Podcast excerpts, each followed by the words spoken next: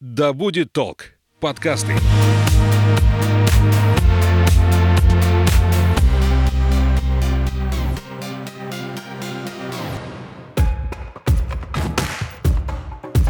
Здравствуйте, друзья! Мы отправляемся в путешествие не из Шира в Мордор, но из Сибири на Алиб. Это подкаст о тех, кто достиг вершин в спорте и тех, кто превратил своих учеников в олимпийских чемпионов. Здравствуйте, друзья! Это подкаст «Властелины колец». Меня зовут Николай Евенко, и мы продолжаем встречаться с людьми, которые подарили нам олимпийские или паралимпийские медали. И сегодня в нашей студии заслуженный тренер России, старший тренер сборной России по фехтованию на колясках Валерий Петрович Пуртов. Человек, который стоял у истоков паралимпийского фехтования нашей страны и человек, подаривший нам паралимпийского чемпиона Токио, двукратного, на секундочку, Александра Кузюкова. Кстати, уже 12 августа на набережной Омки появится бюст, посвященный вашему воспитаннику. И вот интересно, как вы относитесь к тому, что Омск первым решился посвятить своим чемпионам аллею? Я думаю, что надо. Молодые ребята ведь идут, смотрят, они понимают, куда они пришли, сразу видят, на кого равняться надо. Так что это хорошее дело. Ну, представляю просто эту картину.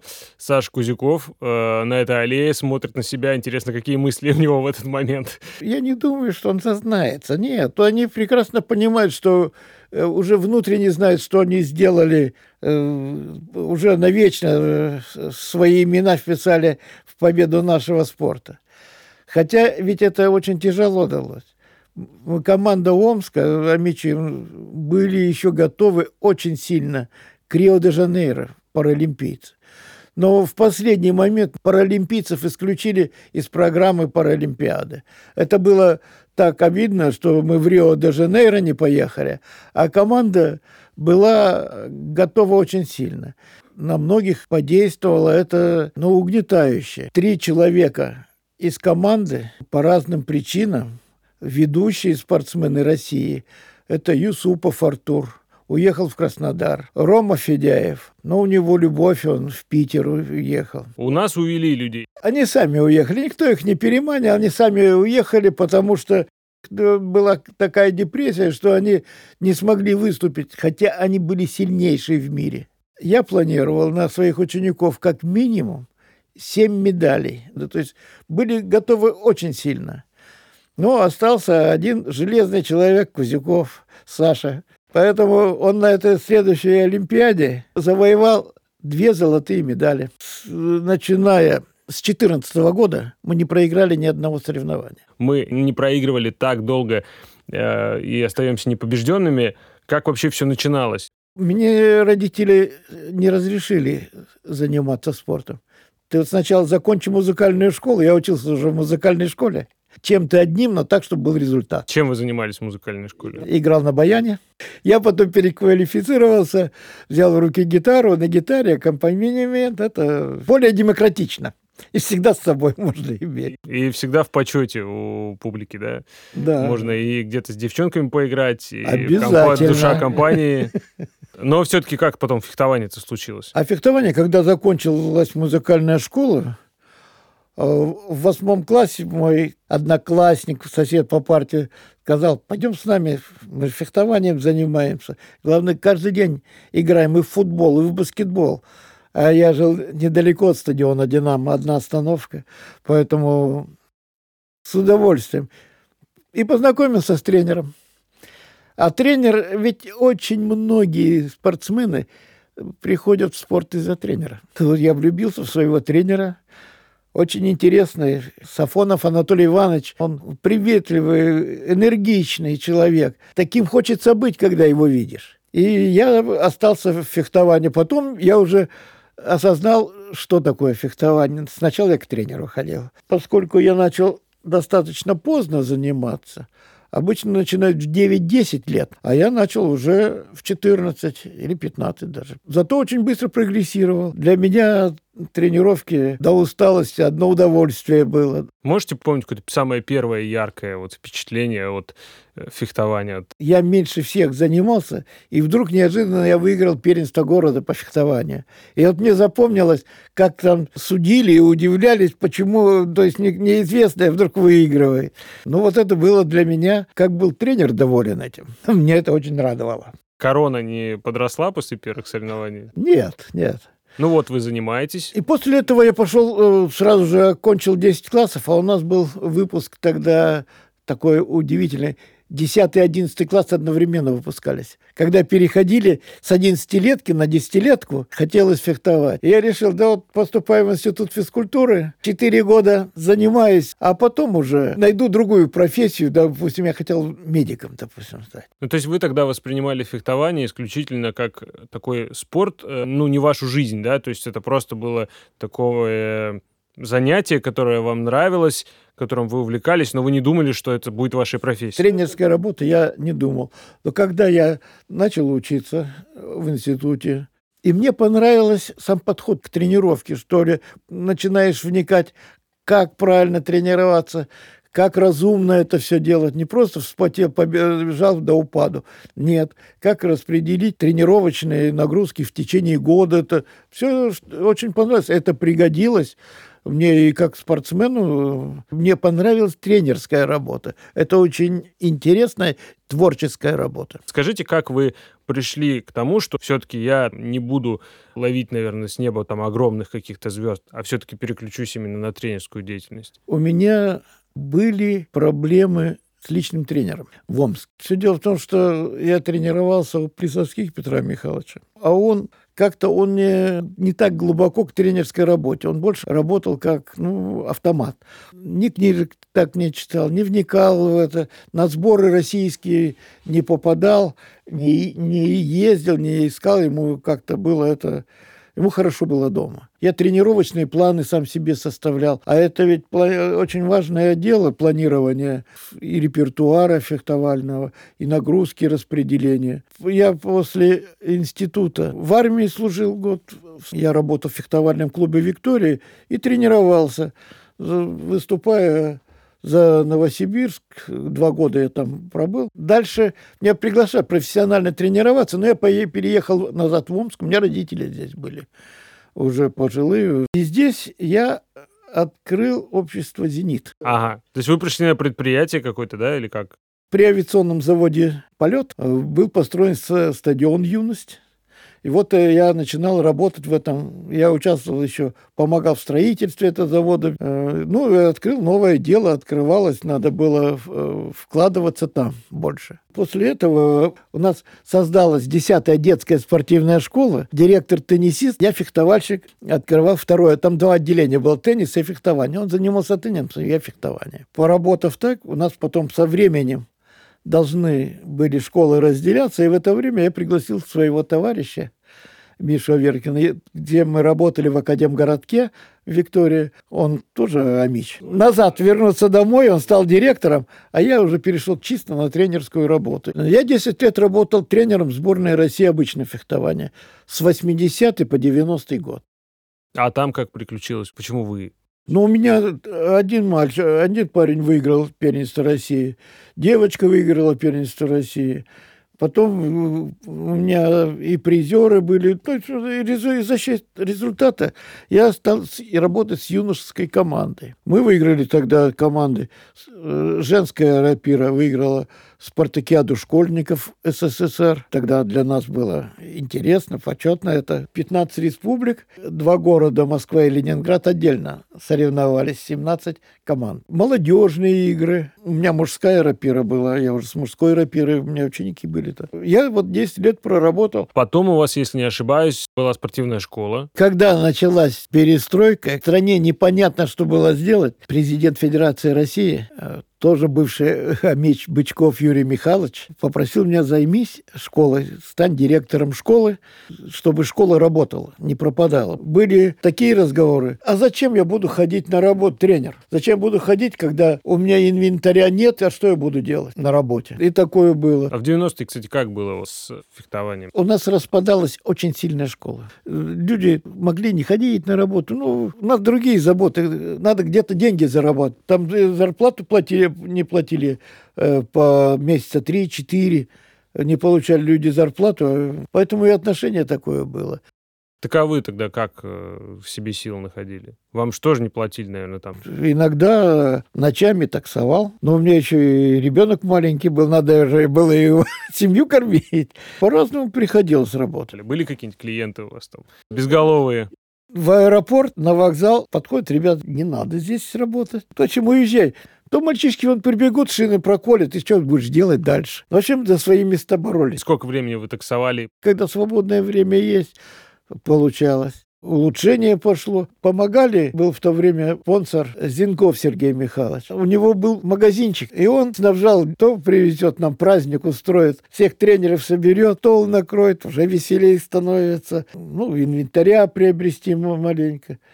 В общем, выходили по-разному из положения. Начали сами Э, в Челябинске клинки ковать. Ну, мои знакомые вот брали у них на испытать по дешевке, по доллару за штуку, за клинок. Это дешево было. Сейчас это стоит где-то, наверное, долларов 10. Но у них не пошло, потому что всем надо было заводам нужны были огромные заказы. Если на всю Россию клинков, ну, в год надо, ну, допустим, ну, 500. А у них э, минус, э, минимум надо разовое тысяч десять. Меньше они даже не представляли, что можно делать. Поэтому очень сложно все шло. То же самое творится и сейчас. Очень сложно найти, да, заказчик, который... У нас было и есть негибкое производство. Большие заводы, им надо огромный заказ. Одноклассник, кто меня, кстати, фехтование привел, он работал зам директора завода Казицкого. При заводе у них было частное предприятие небольшое. Они сделали электрофиксаторы. Это притом хорошие они сделали и рабочие, и для соревнований. Россия попросила вот сколько надо? 200 штук. 200 штук, пожалуйста, рабочих, очень дешевых аппаратиков. И притом такие надежные, что они до сих пор работают. Это уже лет 20 прошло. Ну, у нас не было задачи, нет опыта такого на весь мир их продавать, как-то их рекламировать, продвигать. Это, это не наше. Вот для себя сделали, и достаточно. Вы помните, как зарождалось именно паралимпийское фехтование? Можете э, рассказать, что вы ну, стояли у истоков? Два человека в Москве. Белкина Елена Борисовна, она работала сначала в городском комитете спорта Москвы. Сама фехтовальщица тренировала иностранцев. Посольство, у них есть школы. Она детей начала тренировать. И оттуда узнала, что идет в мире еще фехтование есть международное. В Афины она съездила. А в Уфе уже профессионально инвалидным спортом занимался Евгений Иванович Емельянов. Он открыл фехтование. Вот они в доме с Белкиной, они вот вдвоем и зародили в России фехтование. Мы в Омске пришли по такому же пути. Он, Евгений Иванович меня уговаривал давно, займись, займись фехтованием. Я уже, когда работал директором детской спортивной школы, смотрел, в Новосибирске уже появилось, в Уфе, в Москве. Я смотрел, первое, какие люди должны быть набрать. Второе, какое оборудование должно быть. Чтобы не повторять ошибки, надо уже смотреть, как это делать лучше. Вот я год занимался. А потом, поскольку я был директором детской спортивной школы, пользуясь своей властью, я открыл отделение инвалидного спорта, сделал свою программу, утвердил, поскольку если бы я не был директором, мне пришлось кому-то доказывать, что надо тренироваться с большими нагрузками. Я брал, первое, бывших спортсменов, получивших травму. Ну, как вот, допустим, Юлия Ефимова, она плаванием занималась, плавчи. Ей уже там 23 или 24 года было, когда она пришла заниматься. Артур Юсупов тоже э, взрослый. Ну, Саша Кузюков. Ну, все ребята, практически все были бывшие спортсмены. Если брать программу, которая была написана, ей следовать, они бы через 10 лет только научились фехтовать. Но они готовы физически, поэтому у меня были двухразовые тренировки. А в неделю у меня было 10 тренировок в неделю. Поэтому они так быстро шел рост результатов у них. Они через год стали уже выигрывать чемпионаты России. Через два года они уже стали призерами мировых первенств. Вот это правильный подход. Это было продумано. Не просто так взял с улицы ребенка и заставь его так тренироваться. Конечно, он не вырос. У меня же бывшие спортсмены были. Надо подходить к тому, как они воспринимали нагрузки. А мало того, что они с удовольствием это воспринимали. Нагружались так, что особенно вот тяжело было Артуру Юсупову. Родился в Малой Биче, это на краю Омской области. Попал в Омск, и здесь он снимал, арендовал где-то в, в общежитии. У него ампутация ноги была полностью. Ночью таксовал. Утром приходил не выспевшийся на тренировку, домой поотдохнуть, там, что вечером опять тренировка, а ночью опять таксовать. То есть он очень тяжело пробивался. А это какой год на момент ну, начала вашего? 2009. 2009 год, да? да. Вы уже тоже состоявшийся тренер, по сути, взрослый человек. И это новый вызов. Но это же немножко другое, это другая история. Во-первых, у меня был опыт работы тренерской 10 лет со сборной России. Все то же самое. Правила у нас одни. Передвижение, все. А здесь коляска, в которой другие способы защиты. Но ты также оружием владеешь. Техника владения оружием та же самая. Правила те же самые. Мне достаточно легко было переключиться в том, что в плане техническом. А вот то, что ведь надо учитывать, все равно учитывать, что ребята получили травму. Инвалидность это не просто так дается. Есть особенности. Что такое колясочник? Он все время, он все время привязан вот к креслу. И единственное, что у меня сразу же все ребята, вот эта коляска, вот эта машина, чтобы ты был независимым, это обязательно. Все, все ребята должны быть мобильные, независимо от условий жизни. Они должны активной жизнью жить. У меня вначале было такое, как набрать ребят. Раньше, в 2009-2010 году, в то время разрешалось как-то у нас Центр спортивной подготовки, давали медики, выдавали адреса травмированных, и вот я ездил по домам, по квартирам, уговаривал ребят заняться. Вот два вот практически одинаковых случая. Окончили ребята школу. Прихожу домой, оба ампутанты, приглашаю заниматься фехтованием. Они, да ну, нет. Я говорю, а почему не хотите? Да, ничего не хочу. А чем занимаетесь? Ну, школу окончили. Ничем. А что хотите? Ничего не хочу. Вот они получили травму, они больные, у них есть родители, которые их кормят, у них есть телевизор, им больше ничего не надо. А то еще выпивать начинают. На одной ноге до компании доковырял на костылях. Все, им больше по жизни ничего не надо. Вот те, кто у меня занимается, им охота жить. Охота проявить себя. Это вот самое главное. Ну вот Юлия Ефимова, я приехал к ней домой. Она, ну, спросила, что она занималась плаванием. И уже бросила плавание, потому что в плавании там же у инвалидов разные коэффициенты даются по степени инвалидности. Я тренируюсь, я плыву, я первый при... на минуту раньше приплыву, а у меня там коэффициентов, у меня седьмое, восьмое место. У нас фехтование достаточно справедливо. Категория А – это травма ног, любая травма ноги. Категория Б – это позва... травма позвоночника, вот колясочная. Есть еще С но это очень тяжелые ребята, это шейники. Это в основном ныряльщики, кто нырнул, шею сломал, ну или в тяжелую аварию попал. У меня один был такой. Ему повезло. Он один остался жив в тяжелейшей аварии, ну там полчерепа снесено было. Вроде как бы заниматься, у него здесь ни костей, ничего нет у него. Ну, поэтому разные ребята. Ну, вот в основном занимаются А и Б категория. Они к вам сами пришли или вы также их находили? Артур, его, его перетащили из волейбола сидя. Он был чемпионом Европы среди юниоров в волейболе сидя. В сборной России был. Но в Омске нет команды такой сильной. Ему предложили из Свердловска переезжай, где э, костяк сборной команда. Но он в Омске остался. Но туда его уже в команду брали, в сборную России. Поэтому, ну вот он остался, и он, пускай у него все же здесь и братья, и родители. Вот его передачи Саша Кузюков сам пришел. Вы пришли на работу, стоит парень. Да, он приехал, там же как-то он обратился в э, клуб инвалидов Фомич. Он туда, к Ещенко, он сейчас директор Паралимпийского центра, обратился. Вот я хочу заниматься, ну и к нам направил. Рома Федяев, он у меня тренировался с восьмого класса. Он приехал из Петропавловска. Он специально приехал, ну, потому что, как хорошему тренеру, здесь окончил школу, поступил в институт физкультуры, окончил институт физкультуры. Он все время тренировался. В сборную России не попал, но поскольку он из Казахстана, он выступал за сборную Казахстана. Был призером азиатских игр. То есть это хороший, сильный спортсмен. Ну вот он окончил институт, родители у него в Казахстане были, он уехал в Алмату на горы, на Медео покататься с гор на лыжах.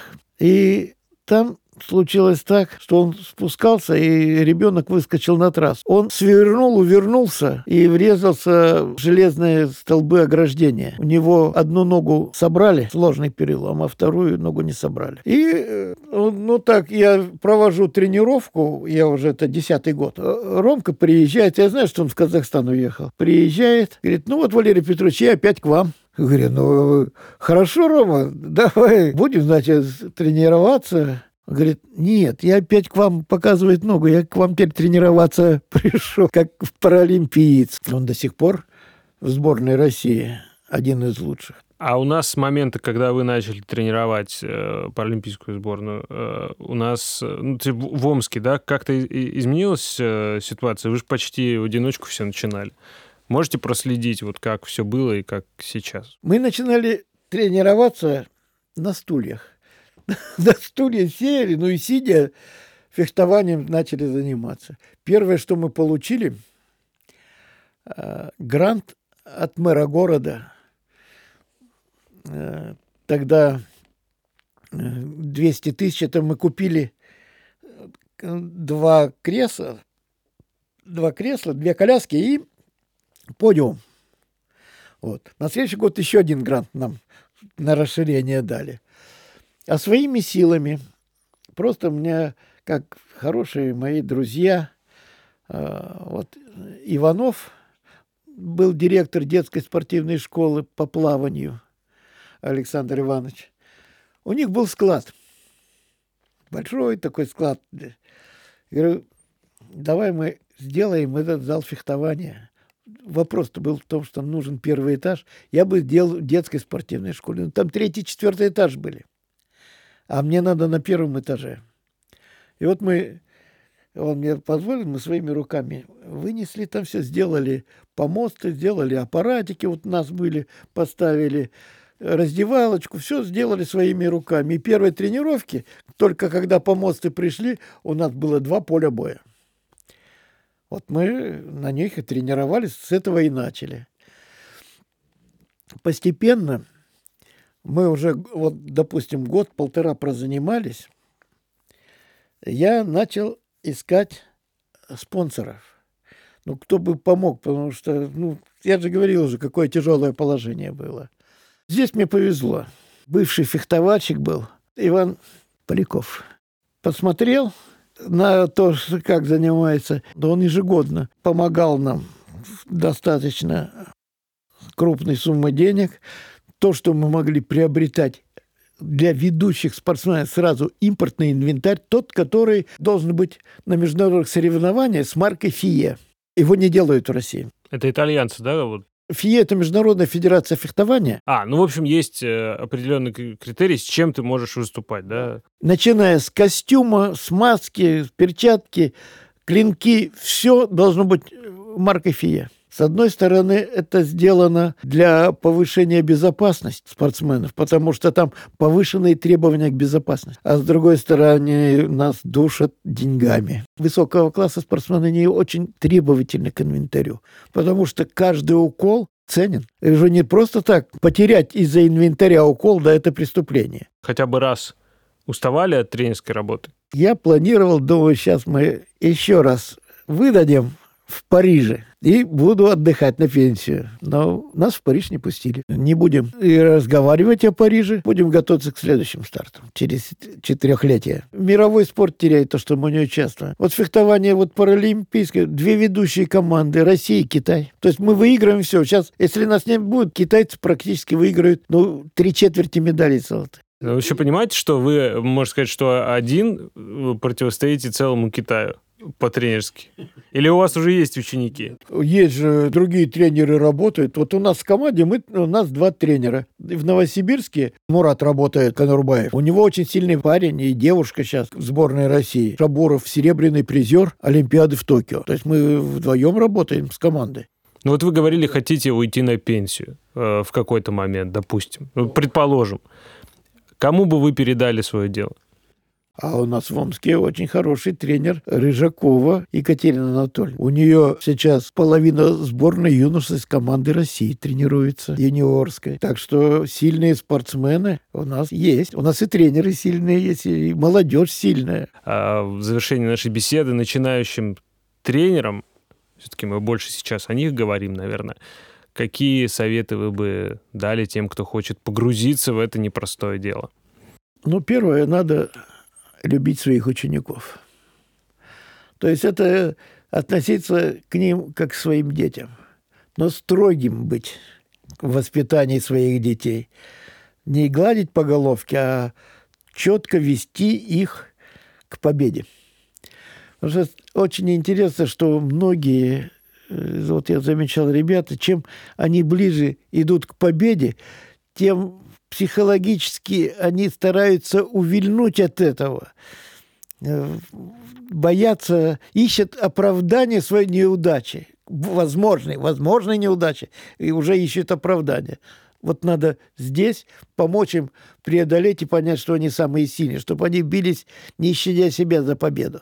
Учиться надо, это самое главное. Планированию, не надо форсировать, надо... Вот я форсировал, но я форсировал подготовку целенаправленно. Э, надо учитывать возрастные особенности спортсменов, кто работает. Надо к ним подходить разумной требовательностью, уважать их как личность. На этом хорошем, таком добром, бодром совете мы с нашими слушателями попрощаемся. Спасибо, Валерий Петрович, что были сегодня с нами. Это был, я напоминаю, Валерий Петрович Пуртов, э, тренер сборной России паралимпийской по фехтованию. you